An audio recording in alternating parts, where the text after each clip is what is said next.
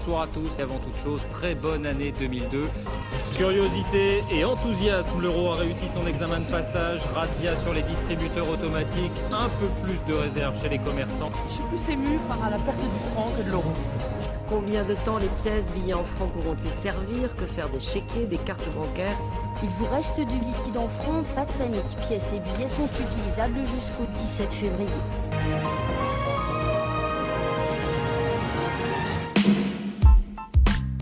Toi, je te cache pas que j'ai un peu l'impression de présenter le JT avec cette intro. Tu l'auras compris, du coup, on n'est pas en 2002, mais on va parler du franc aujourd'hui parce que j'ai le plaisir de recevoir Kylian, le créateur de la marque Le Sou Français.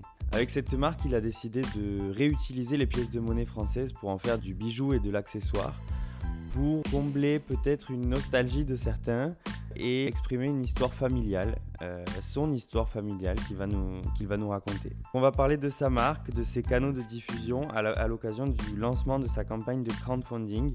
On va expliquer ce que c'est euh, dans le podcast. Je vis avec Kylian personnellement depuis plus de deux ans maintenant, donc j'ai appris à connaître la gestion d'entreprise, la relation client, etc. avec lui. Et je me suis rendu compte à quel point c'était intéressant et enrichissant humainement. En fait, le commerce, c'est un milieu très particulier, je trouve. Et en même temps, c'est une vraie expérience sociologique. Bref, il est hyper inspirant pour moi et beaucoup l'attendaient cet épisode. Alors installe-toi bien où que tu sois. Si t'es au volant, regarde devant et je te souhaite un très bel épisode. Salut Kylian. Salut Franck. Elle t'a plu cette intro? Carrément, ouais. Elle est plutôt pas mal. J'aimerais que tu répondes du coup à cette première question que je pose à tout le monde. Tu es qui toi Kylian? Alors, ben, je m'appelle Kylian, j'ai 29 ans, donc bientôt, euh, bientôt 30 ans. Je bosse à mon compte, j'ai une marque de bijoux et d'accessoires qui s'appelle Le Sou Français et on réalise des bijoux et des accessoires avec d'anciennes pièces de monnaie française. Je suis breton d'origine, mais, euh, mais landais maintenant euh, de cœur, euh, puisque ça, fait, euh, ça va faire bientôt 8 ans que je vis ici. Est-ce que tu peux nous parler un peu plus de ton parcours? Parce que du coup, tu viens de Bretagne. Comment t'en es arrivé au Land et euh, à créer ta, ta marque de bijoux et à en vivre maintenant? Ouais, alors j'étais pas du tout euh, prédestiné à, à ce métier-là. Euh, je suis fils de commerçant à la base, donc j'ai grandi sur les marchés, dans le magasin de mes parents, etc. Et, euh, je, me voyais architecte, architecte d'intérieur, et c'est ce vers quoi j'ai été euh, dans mes études. D'ailleurs, que j'ai pas tout à fait terminé, j'ai pas été jusqu'au bout, mais j'ai quand même euh, bossé dans ce domaine-là. Et j'ai vite arrêté parce que, bah, parce que ça me correspondait pas trop. Étant fils de commerçant, comme je disais, le côté commerce me manquait. Et donc du coup, c'est en créant ma marque en, en 2015, euh, donc ici dans les Landes, parce que j'ai fait euh, Bretagne, Paris, et après de Paris, je suis venu ici par amour de la région et que je m'y plaisais beaucoup. Euh, donc du coup, voilà, je suis resté ici et j'ai créé la marque Le Sou Français en 2015. Quand tu dis que tu es fils de commerçant, explique-nous, tu... parce que tu as travaillé avec tes parents en plus. euh, C'est ça qui t'a mis le pied à l'étrier quand même. Ouais, ouais, tout à fait. Ben, j'ai grandi sur le marché avec, euh, avec mon père et ma mère. Ma mère était comptable et mon père, euh, du coup, commerçant sur les marchés dans les fruits et légumes. Donc, du coup, j'ai grandi de, dessus de- depuis mon plus jeune âge. J'allais pas à la garderie, j'allais pas chez la nounou euh, depuis mes 5 ans et euh, j'allais à l'école quand même. Mais, euh, mais je, les vacances scolaires, etc., les week-ends, ben, j'allais aider mon père. donc, donc j'ai grandi, j'ai grandi dessus. Oui, donc tu as, été dans le- t'as été baigné dans le commerce depuis, depuis ton plus jeune âge. Oui, tout à fait. De- À Paris, tu faisais quoi? J'étais visual merch et, et vendeur chez, dans un grand, grand concept store qui s'appelle Flux. Visual Merch, Visual Merch, tu nous expliques un Euh, ce oui, que visual merchandiser, en fait, c'est des, on est des personnes qui font, euh, en gros, qui vous font, euh, qui font du beau pour que vous achetiez. Donc le- l'exemple le plus concret, ça va être les galeries Lafayette avec les vitrines qu'il y a au moment de Noël. En fait, ça c'est le service visual merch qui s'occupe de mettre en valeur les articles, de faire des scénographies, etc. pour, pour donner envie d'acheter euh, d'acheter les produits. Ouais, c'est trop bien. Mais ça va, c'est en lien avec euh, l'architecture d'intérieur. Ouais, en quelque sorte, c'est en lien avec l'architecture d'intérieur. C'est faire un truc de beau, quoi. C'est ça. Et en plus, ça allie le, le côté commercial parce que ben, du coup, on voit si les ventes augmentent, ben, c'est que le, le merch a bien été fait. Et si les ventes ne décollent pas, c'est que le merch, bah, il faut le changer et voilà. Donc c'est assez concret rapidement. Ouais. Donc c'est les vitrines et euh, les corners, les trucs comme ça euh, dans les magasins pour des marques. euh. C'est ça, la scénographie, l'implantation des rayons, etc. Enfin, dans tout, dans tout magasin, alors soit c'est implanté en interne, donc il y a cette liberté-là, chose qu'il y avait chez Flux, mais c'est vrai que chez des grandes enseignes, comme des enseignes de, vêtements ou quoi, c'est souvent au siège que c'est pensé, et puis ils reçoivent des books, et en fait les, les vendeurs ou responsables doivent implanter selon le book, quoi. Mais moi, j'avais euh, j'avais la, la chance de, de pouvoir changer les vitrines régulièrement et, et de, euh, et de ben, du coup, les, faire des nouvelles implantations. Quoi. Tu faisais ça à Paris. Euh, t'es descendu dans les Landes et t'es resté, t'es resté là. T'as créé ta marque en 2015, du coup, t'allais dire? C'est ça, exactement. Ouais. En 2015, quand je suis arrivé euh, dans les Landes, en septembre 2015 exactement, et je suis venu ici, donc j'ai fait un peu plein de petits boulots, etc., jusqu'à rebosser dans l'architecture euh, chez Ikea, là pour le coup, et en visual merchandiser et architecte d'intérieur. Donc voilà, ça m'a repermis de rebosser dans ce domaine-là et je me suis vraiment dit que, que c'était pas fait pour moi. Même si le boulot me plaisait, il me manquait toujours la fibre commerciale. Et au final, être mon propre patron était ce qui me correspondait le plus. Et puis bah maintenant, au final, j'ai plus travaillé à mon compte que je n'ai travaillé en tant qu'employé. Donc, euh, donc du coup, je faisais des petits boulots, chômage, petits boulots, etc. Parce que les boulots ici sont assez saisonniers. N'étant pas non plus de la région, bah, c'était assez compliqué de trouver un boulot à temps plein. Euh, Enfin, à temps plein ou du moins en CDI. Mais du coup, voilà. Tu peux nous expliquer euh, comment, est, comment elle est née cette marque C'est pas une idée qui sort de nulle part de, de créer des bijoux à base d'une pièce de monnaie. Euh, au début, tu avais une toute petite collection. Tu faisais, des, tu faisais des, uniquement des bracelets, il me semble. Euh, comment, comment, c'est venu cette marque? C'est quoi le premier jour où tu t'es levé, tu t'es dit euh, je, vais, je vais faire une, un bracelet avec une pièce? Est-ce que c'est quelque chose que tu avais déjà en tête ou vraiment c'est un matin tu t'es levé, tu t'es dit je vais faire ça quoi? Alors non, je l'avais pas vraiment en tête. Je suis arrivé dans les Landes donc euh, en mi-2015. Euh, la marque, je l'ai lancée en septembre 2015. Euh, j'avais pas eu ça encore en tête. Euh, ma grand-mère, en fait, l'histoire me vient de ma grand-mère. En fait, elle avait une pièce de 10 centimes de francs des années 20 euh, que son père lui avait léguée avant de partir sur le front de la Seconde Guerre mondiale en 1939. Et malheureusement, il n'est jamais revenu. Donc c'est le dernier souvenir physique qu'elle avait de lui. Et mon arrière-grand-mère la lui a attaché au poignet avec un bout de ficelle. Euh, et du coup, ma grand-mère, en fin 2014, m'a demandé de lui trouver un cordon pour sa pièce. Je lui ai trouvé un cordon pour sa pièce. Je m'en suis fait un. Et, euh, puis c'est là qu'au final l'idée euh, est un peu partie. J'ai été poussé aussi un peu vers avec mon entourage à, lancer ça parce que voilà, je, moi mon boulot était l'architecture à la base, donc je voulais pas forcément, j'avais pas l'idée de faire une marque.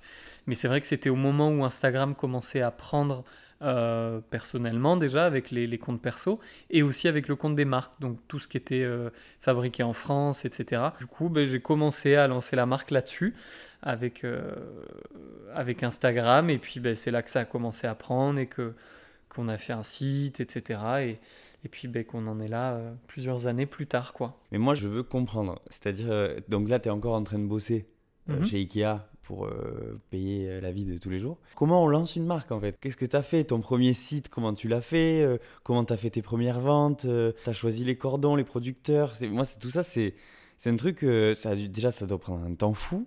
Ouais. Et, et voilà, moi, c'est vraiment comment on lance la première production d'une marque. Euh, Mais tout, s'est fait, euh, tout s'est fait petit à petit. Après, euh, je suis totalement autodidacte dans tout ça. Et c'est là après que j'ai vu quand même la, que j'avais ben, la fibre commerciale et, et entrepreneuriale parce que, parce que j'ai grandi avec mes parents sur ça. Mes parents m'ont inculqué quand même des valeurs en étant bosseur, etc. Et donc ça, bosser, euh, trimer à ne pas compter ses heures, euh, c'est ce que je fais encore maintenant et c'est ce que j'ai toujours fait, à, à faire plusieurs boulots, à essayer de m'en sortir, etc. Donc ça, ça à ce niveau-là, je, excuse-moi du terme, mais je me suis toujours sorti les doigts du cul euh, parce que, bah, parce que voilà, l'argent ne tombe pas. Je suis pas tombé dans une famille qui euh, avait beaucoup de moyens. Je n'ai jamais manqué de rien. loin de là, j'ai eu une, une, éducation, j'ai eu des valeurs, j'ai eu une belle enfance. Mais voilà, mes parents ne, roulaient pas sur l'or. Et donc, du coup, je, je, devais me débrouiller tout seul. Et c'est pas plus mal parce que, parce que je pense que ça me donne les valeurs que j'ai maintenant. Et j'ai été, ouais, comme je disais, j'ai été un peu aidé par mon entourage de l'époque. Euh, à me lancer dans, cette marque-là, donc à lancer le site internet. Alors au départ, c'était pas, il n'y avait pas de question de site internet. C'était, euh, j'ai commencé euh, sur Instagram, donc on pouvait faire deux trois ventes sur Instagram.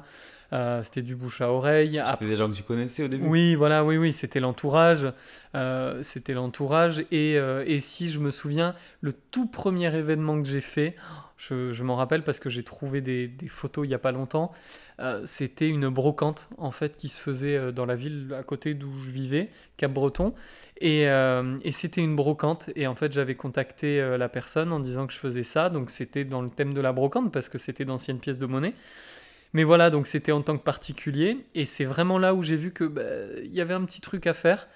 Et, euh, du coup, bah, j'ai commencé à me lancer dessus. Et donc, on a fait un site internet. Puis, bah, c'est comme ça que ça a commencé. Donc, j'ai créé une petite société en micro-entrepreneur euh, où c'était assez facile à l'époque. Moins maintenant, mais euh, enfin, quoique toujours. Mais à l'époque, voilà, on pouvait très très facilement se lancer dans ça et toujours j'alliais les, deux vies professionnelles parce que le sous-français ne me prenait pas trop de temps au départ. Et petit à petit, ben, ça a commencé. Sur mes jours de repos euh, de mes différents travails que j'avais, euh, ben, je m'arrangeais pour pouvoir faire les marchés nocturnes ou euh, le marché de, de, journée, etc. Et du coup, c'est comme ça que ça a pris petit à petit, etc. Euh, quand on veut commencer, se lancer, quel que soit le métier, j'ai l'impression qu'il faut avoir euh, euh, quelque chose à, montrer, une expérience. Voilà, une expérience. Et, là, quand dans ce domaine-là, tu as zéro expérience, tu n'as rien à montrer, tu n'as pas fait de vente, comment ça se passe? Ils te demandent rien, tu fais un marché comme ça? Alors oui et non, parce que l'expérience, je l'ai dans la vente. L'expérience, je l'ai parce que j'ai grandi sur les marchés. Donc non, mais l'expérience, je veux dire, dans le, produit. Le produit n'a pas d'ancienneté. Il n'est pas connu. Ah oui, non. T'as pas fait de vente avec ça. Bah si, euh, si. Via Instagram un petit peu. Euh, non, ouais, mais pas que. Sur l'événement, ouais, sur la brocante. Et, et puis bah, après, tu apprends. Hein. Enfin, les, les, marchés, dans tous les cas, ils te demandent rien, si ce n'est que tu aies une carte de commerçant pour pouvoir les faire. Euh, c'est tout. Donc en fait, euh, et puis la preuve en est, hein, t'en as qui arrivent qui n'ont même pas de parasol adéquat, euh, qui arrivent sans parasol, qui, mettent, voilà, qui mettent une table de camping. Et c'est comme ça que j'ai commencé. J'ai commencé avec un parasol de jardin, une table, un enfin des tréteaux et une table. Et voilà, ça n'en est pas au, point où on en est maintenant et tu te rodes bah, petit à petit quoi. Es... Après ça dépend des profils de personnes. Hein. Il faut, enfin voilà, il faut être malléable, adaptable euh, et, voilà, en toutes circonstances. Après, je suis un peu un caméléon sur ça, je m'adapte avec tout type de clientèle, tout type de, personnes, de professions, de, milieux sociaux, etc. Et, j'aime ça parce que, alors c'est fatigant par moments, mais, mais j'aime m'adapter et, je pense que ça c'est une des qualités que je peux avoir, c'est l'adaptabilité. Et donc du coup, ben, tu évolues. Après j'étais jeune aussi, j'avais tout juste 20 ans, donc... Euh, donc du coup, tu grandis comme ça, et puis voilà, tu as les conseils, et puis tu as ce que tu as vécu dans ton enfance. Donc, euh, donc voilà, et puis tu apprends, euh, ça marche pas, bah, tu le vois, ça marche, tu le vois. Et, puis voilà, et tu t'intéresses, tu vois ce que les autres marques font, parce que faut pas se leurrer non plus. On a plein d'idées créatives, etc. Mais il y a beaucoup d'inspiration euh, dans le mobilier, dans le textile, dans le bijou, etc.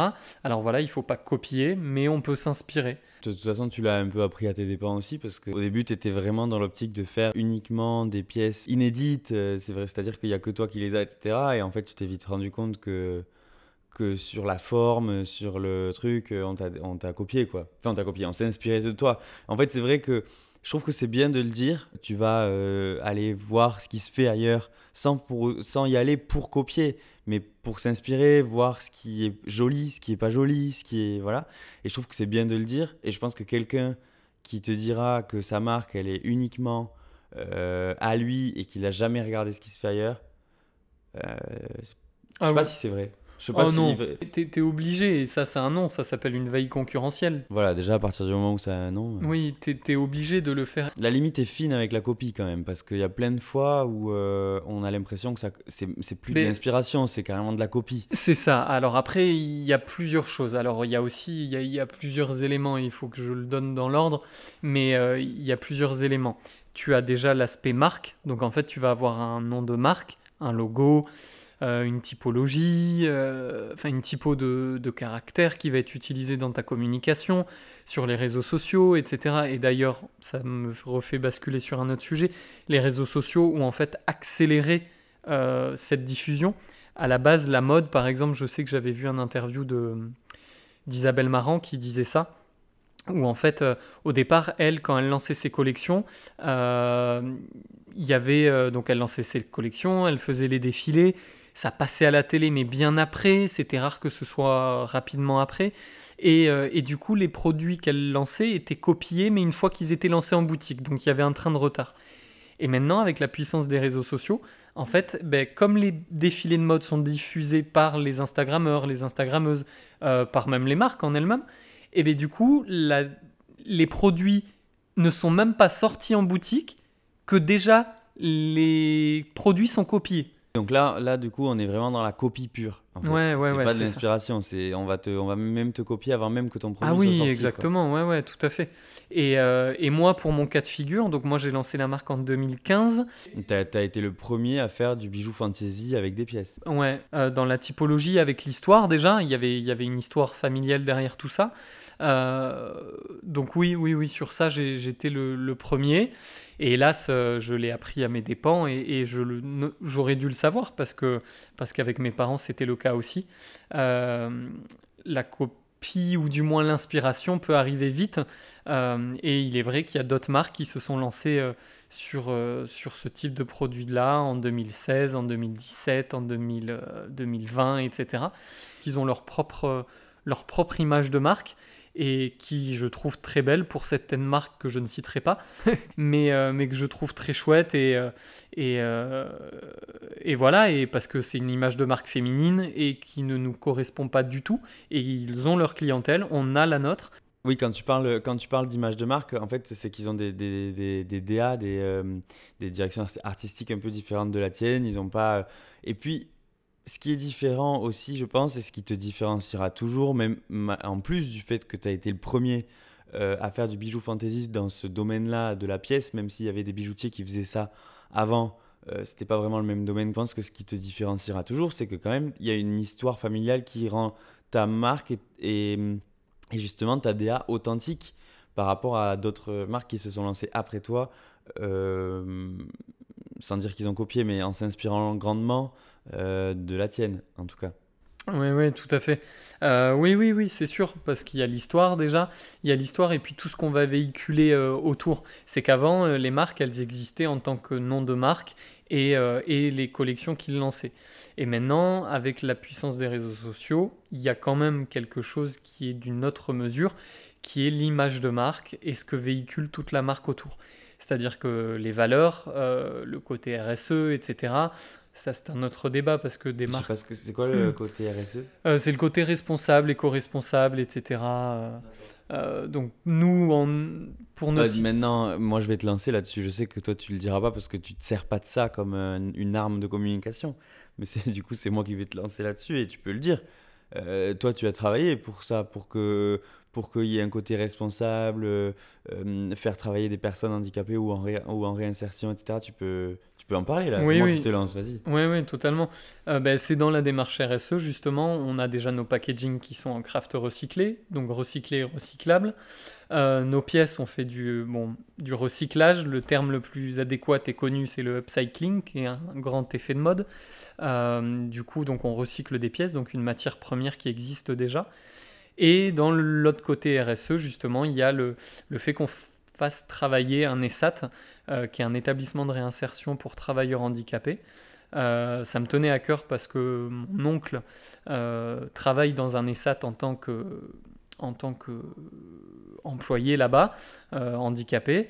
Et, et, donc voilà, et donc c'était une démarche qui me paraissait tout à fait claire de sens, parce que voilà, faire travailler de l'humain, de l'humain qui a envie de travailler, en plus, voilà, quand j'y vais à chaque fois, c'est vraiment un pur bonheur parce que c'est des gens qui n'ont aucun filtre, Enfin, quand vous les voyez, ils ont un smile direct parce qu'ils savent euh, qui vous êtes, euh, ils se souviennent de vous. Enfin, Et puis à, leurs yeux, vous êtes quelqu'un d'important alors que je ne suis pas du tout quelqu'un d'important. Mais comme vous leur donnez du travail et c'est concret pour eux, enfin, moi c'est un truc que je trouve, euh, que je trouve magique. Et d'ailleurs pour la petite anecdote, la première année qu'on a, a commencé à travailler avec eux, euh, j'ai offert un bracelet à toute l'équipe. Donc c'est à peu près une trentaine de, d'employés. Euh, et en fait, la responsable a eu les larmes aux yeux parce qu'elle m'a dit qu'en 25 ans de carrière, elle n'avait jamais vu une marque offrir quoi que ce soit à, à leurs employés. Et moi, ça me paraissait tout à fait normal parce que parce que voilà, c'est on est là pour de l'humain quoi. Et donc oui, donc sur le site, je le prône pas, je le mets dans nos dans nos engagements, dans tout ça, mais je le mets pas comme comme d'autres peuvent faire sur chaque fiche produit, etc. En disant eh oh, on fait travailler des handicapés. Enfin non, c'est ça fonctionne pas comme ça quoi. Moi, je le fais euh, par envie, mais euh, j'aime en parler à l'oral, mais voilà, c'est pas c'est pas un argumentaire de vente ça. Par contre, et puis le RSE pour moi ne doit pas être un argumentaire de vente parce que c'est Enfin non, ça doit être une logique en fait. Oui, bah maintenant on fait plus de plastique, on fait du craft recyclé, du carton, des, des choses comme ça. Ça doit pas être un argumentaire de vente pour moi. T'as raison, mais ça fait partie d'un combat euh, dont on parlait avec Pablo dans l'épisode juste avant, euh, de limiter le plastique, etc. Euh, et si c'était vraiment évident pour tout le monde, ben, Pablo n'aurait plus de métier à ce jour. Pablo, si tu nous entends, continue, parce que c'est pas une évidence pour tout le monde, justement.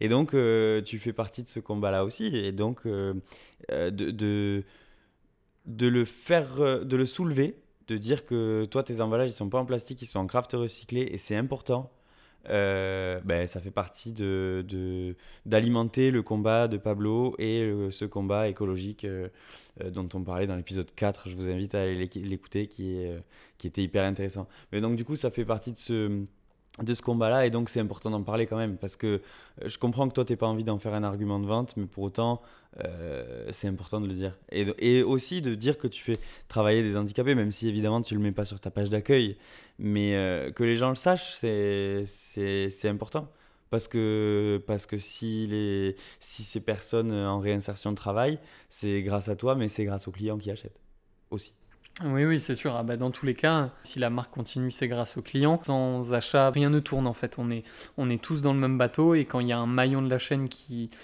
bah, qui peut merder, et bah, du coup, on est, on est tous impactés de, de tout ça. Donc, euh, donc, il faut que le client, euh, il faut que le, il faut que le client suive, quoi. Il faut que mm. le client soit toujours intéressé, etc.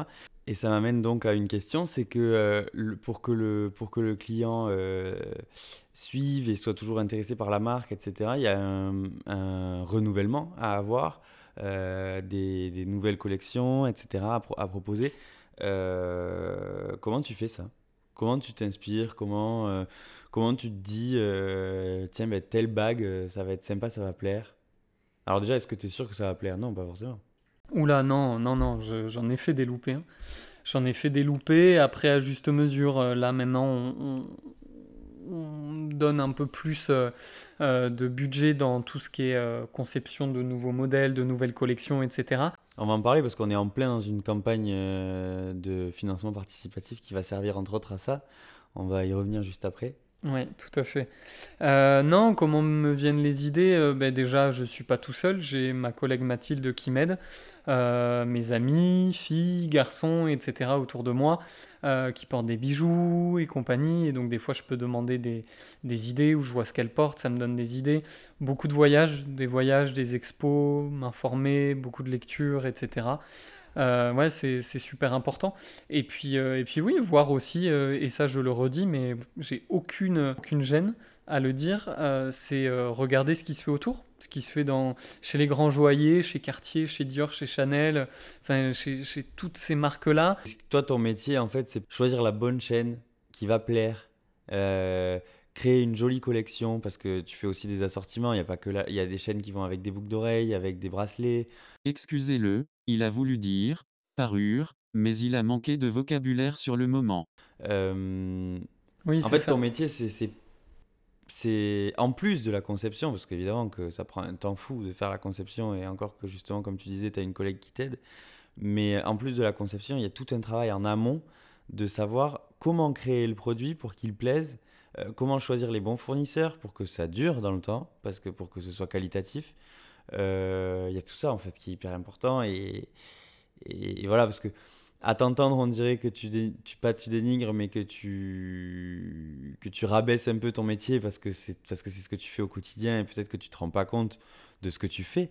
Mais euh, mais ne serait-ce que voilà savoir quel produit créer pour que ça plaise, c'est ça qui est compliqué aussi dans ton métier. Ouais, alors compliqué, moi je le mettrais pas dans le. Pour moi, c'est un challenge. C'est adapté à la mode aussi. On va lancer une collection automne-hiver et une collection printemps-été. Ça, c'est ce que tu vas faire à partir de maintenant? Euh, C'est ce qu'on a commencé à faire, ouais. ouais. Parce qu'avant, tu avais des collections. Euh, euh, un peu de tout le temps et tu sortais des nouveautés de temps en temps. Il n'y avait pas de régularité. Oui, non, c'est ça. Et maintenant, euh, maintenant c'est de plus en plus ce que j'ai envie de faire euh, parce que, parce que j'ai vu aussi la, la manière de, de, consommer qui, qui a fortement changé. Les gens veulent de plus en plus acheter euh, des choses euh, qu'ils ne voient pas partout. Euh, l'achat est plus réfléchi, donc du coup, s'il y en a peu, bah, du coup, l'achat va être plus facile. Enfin, toutes ces choses-là, alors qu'ils vont plus remettre à demain des achats qu'ils pourront racheter demain, en effet. Donc ouais, ouais, on va changer, on change tout ça. Et puis même pour nous aussi, c'est bien d'avoir du changement. On laisse des, des modèles basiques qui restent toute l'année. Et après, voilà, on fait des changements, des coloris, des nouveaux coloris, etc. au niveau des saisons, quoi. Ouais, moi je pense qu'en termes de, de, de, communication et de, et, de, et de marketing, le fait d'avoir quelque chose de, de timé, c'est-à-dire que tu sais que cette collection, elle va durer tant de temps, euh, de limiter en fait. Moi je sais que personnellement, c'est ce qui m'a toujours attiré. Euh, aller avoir euh, le même t-shirt que tout le monde ou le même pull que tout le monde, ça m'attire pas tant que ça, surtout pour des bijoux. Mais par contre, avoir quelque chose qui est limité, euh, une édition limitée, je vais plus avoir de facilité à y aller. C'est con, hein, mais c'est comme ça, c'est le marketing et je me fais moi-même avoir là-dedans, mais, mais je m'en rends compte avec un œil extérieur aussi. Euh, je pense que le fait que ce soit limité, je vais plus y aller. Je vais me dire, ah ben vas-y, je vais y aller parce que déjà, il va pas être dispo longtemps, il n'y en a pas beaucoup à la vente et en plus, il n'y aura que moi qui l'aurai. Ah oui, oui, c'est sûr. Donc c'est ce que tu comptes faire en fait, c'est faire des collections euh, plus limitées dans le temps, une collection printemps-été, une collection automne-hiver qui, qui seront clôturés. C'est ça, exactement. Ça, et puis là, il y a plein, plein. Il y aura quand même une collection euh, intemporelle. Oui, oui, oui, oui, tout à fait, ouais. Des modèles, euh, ce que je disais, des modèles qui, qui, vont rester toute l'année, des basiques en fait, un peu comme dans les vêtements, il y a des basiques et puis il y a des nouvelles collections. Et là, ça va être ça.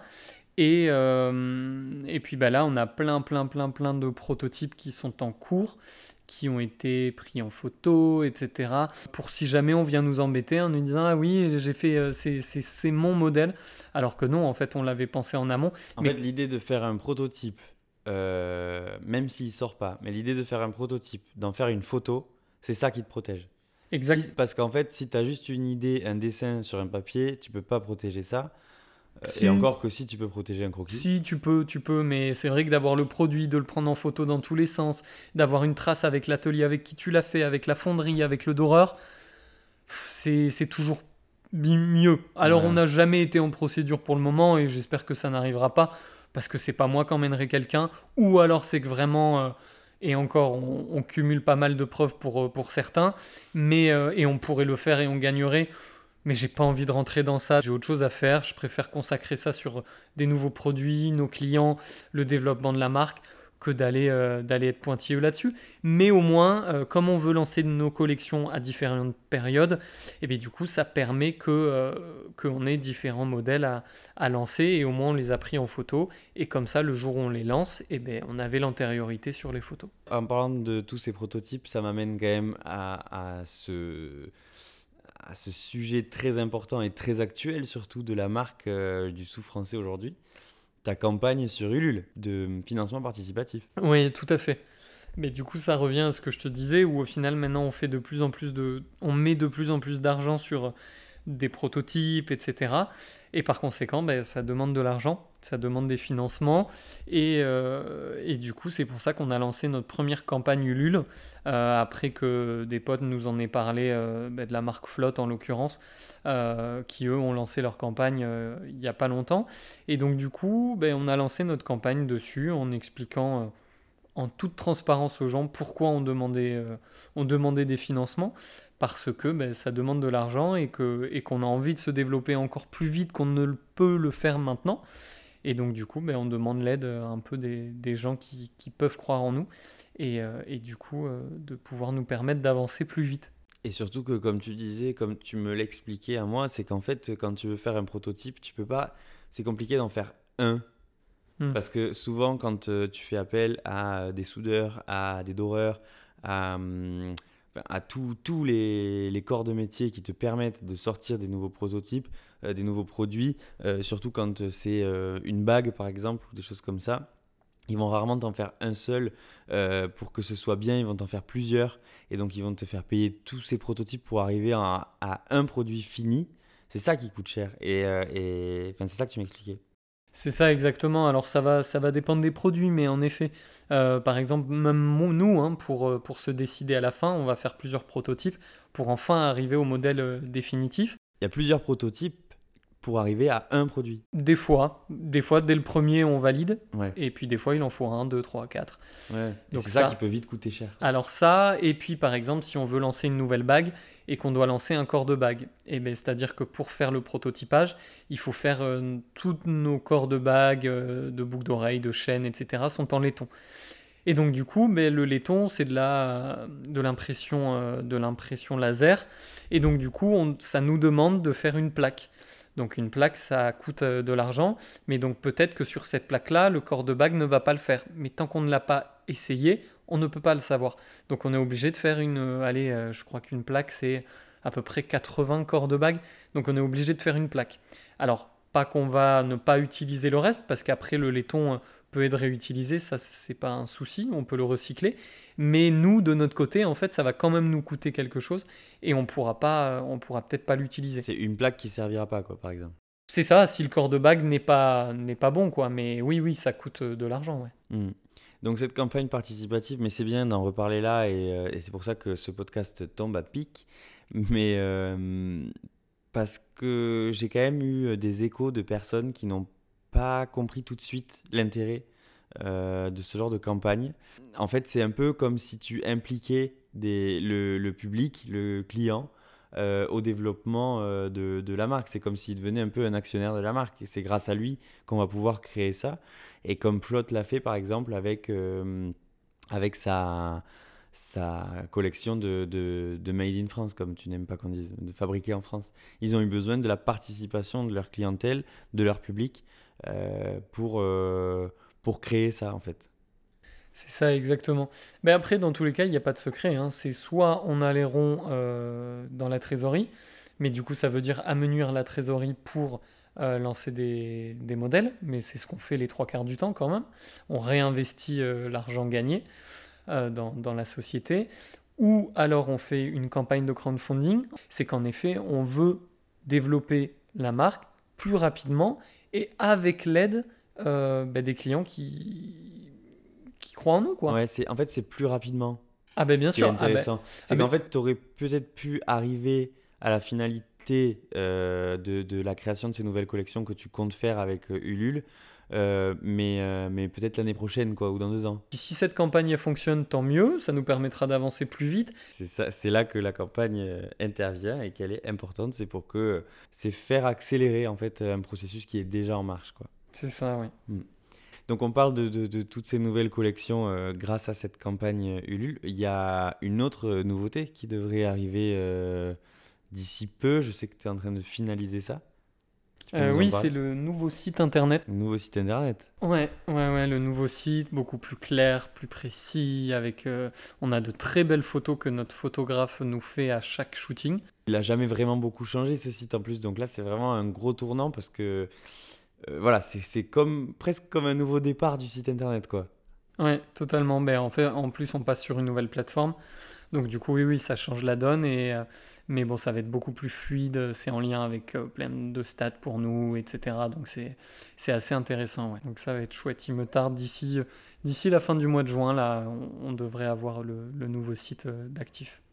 Je trouve qu'on a vachement bien développé tout ce qui était la partie de ton de la création de la marque, de la marque, de de comment, comment la faire évoluer, etc. On va en arriver à la deuxième partie de ce podcast que, que j'amène avec euh, tous les invités.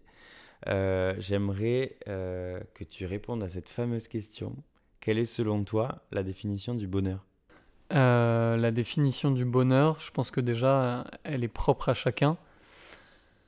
Euh, dans un premier temps, et puis euh, ben, le bonheur, c'est être bien soi, déjà. Être bien seul, avant d'être bien à deux. Mais ouais, je pense que ça, c'est important. Et puis ouais, non, le bonheur, c'est d'être bien entouré par les amis, la famille, l'amour, si, s'il peut être là. Euh, mais ouais, je pense que c'est un peu tout ça. Et le, le travail. En fait, je pense que c'est un. C'est une équation de stabilité entre tout. Entre l'amour des amis, de la famille, l'amour euh, du couple et, euh, et le travail. C'est important d'en parler. Parce qu'on a eu euh, Mélissa dans le podcast. Mélissa, si tu nous écoutes, tu vas comprendre de quoi on parle. Euh, Mélissa, épisode 3, euh, qui nous parle de, de la création de sa marque, elle aussi. Euh, elle nous a fait part de la place que prend sa société euh, dans sa vie, dans son couple, etc. Et donc toi qui as ton compte et qui as créé ta marque, etc., c'est c'est pareil, ton, ton, ton boulot c'est ta vie, ta marque c'est ton bébé. Euh, c'est pour ça que tu dis que c'est une équation à avoir, parce qu'en fait, trouver l'équilibre entre ton travail et euh, ta vie de tous les jours, sans parler que du couple, mais euh, trouver l'équilibre entre ton travail et ta vie du quotidien hors travail, c'est compliqué. Je parle de toi comme de tout entrepreneur, en fait, j'ai fini par le comprendre, mais voilà, c'est... Oui, oui, bah, si je peux faire le parallèle, c'est vrai que mes parents, et, et là je sais pas pourquoi j'ai une image de, de mes parents euh, discuter de ça et, et, en parler en disant que, que le qu'il y a tout le temps du travail, enfin en fait c'est que même quand tu rentres, que tu fermes la porte, ton travail tu l'amènes à la maison. Alors après mes parents c'était encore différent parce que eux bossaient euh, tous les deux ensemble. Euh, donc voilà, mais, mais du coup, oui, oui, oui, ben, c'est sûr, tu penses, tu, tu te réveilles le matin, tu penses boulot, tu t'endors le soir, tu penses boulot. Ouais, j'essaye quand même de couper, enfin, depuis que je suis avec toi, ça m'a quand même permis de, de couper. Quand je rentre mon téléphone, euh, je le laisse de côté, je suis peu dessus. Ça m'arrive de bosser un peu de temps en temps, mais, mais j'essaye de couper, de pas trop parler de ça, etc. Mais c'est vrai que oui, moi, euh, je suis avec mon travail et, et- et voilà, et il m'anime. Alors des fois, j'aimerais euh, tout foutre en l'air et, me barrer sur une île et euh, aller faire des cocktails, on va dire. Je crois que c'est le, le quotidien de tout patron. J'en parlais tout à l'heure avec ma coiffeuse qui a eu un, problème euh, avec une employée. alors que, enfin, je veux dire, en fait, il y aura toujours, quand tu es ton propre patron ou, ou créateur de marque comme toi, euh, euh, à ton compte, quoi, tu as toujours des, des- des soucis à régler, toujours du travail à faire et toujours des problèmes à régler. En fait, t'es jamais complètement serein euh, dans ton travail. Ah c'est- Soit parce qu'il y a de l'humain à gérer, parce que quand tu commences à grossir, tu, que tu commences à travailler avec des gens et tu veux toujours qu'ils travaillent dans de bonnes conditions. euh, et, et gérer l'humain, c'est compliqué. Soit euh, gérer des, des fournisseurs, soit gérer des revendeurs, soit des- gérer des clients. Fait, il y a tout le temps un truc à faire, il y a tout le temps un truc à penser, quoi. Ouais, tout à fait, oui, oui, oui. Ben, la journée, euh, quand tu te lèves le matin, tu penses que ta journée, euh, alors des fois tu as des rendez-vous qui sont calés, donc du coup ça, ça va te, te diriger ta journée, mais euh, mais il y a beaucoup de fois aussi où ta journée, t'as pas du tout de rendez-vous, mais tu as des choses à faire, tu le sais que quand tu vas arriver, tu as tes mails à gérer, etc. Et en fait, ou des fois des journées où tu penses qu'elles vont se passer comme ça, et en fait elles se passent pas du tout comme elles doivent se passer, et tu laisses le flow arriver, et tu prends ce qu'il y a à prendre et tu gères en priorité. Petit disclaimer sur la, sur la fin de l'épisode un peu coupé, désolé, on a eu un problème de, de micro et d'enregistrement sur la fin. Mais on voulait quand même euh, déjà se faire pardonner pour ça et en plus vous remercier euh, d'être, euh, d'avoir écouté jusqu'au bout cet épisode de Kylian qui nous parle de, de sa marque Le Sou Français et pour ça on voulait vous faire un cadeau. Mais ce sera même pas un concours, c'est-à-dire qu'il n'y aura pas qu'un seul gagnant. Tout le monde a gagné. Les conditions sont très simples. Il faut juste être abonné au Sou Français et à Tuer qui toi podcast sur Instagram être abonné au podcast sur la plateforme que vous écoutez et euh, repartager le post de l'épisode 5 en story en nous mentionnant et on vous enverra directement un code promo de 20% personnalisé en MP. Un MP est un message privé sur Instagram, à Pagnan. Voilà. Donc tout le monde gagne, tout le monde, tout le monde va pouvoir en profiter. Vous avez juste à vous abonner et, euh, et, à reposter en story la publication. On est super content de pouvoir vous proposer ça. Et voilà, moi ça me permet de vous remercier euh, d'être encore là au bout de l'épisode 5 et ça permet à Kylian de, vous remercier d'avoir écouté l'histoire de sa marque et de, la faire connaître. Merci encore d'être là, j'espère que cet épisode t'a plu comme tous les autres. Je t'invite à aller écouter ceux d'avant si tu les as pas encore écoutés. Et, euh, et, voilà, et puis je te dis au mois prochain pour l'épisode 6.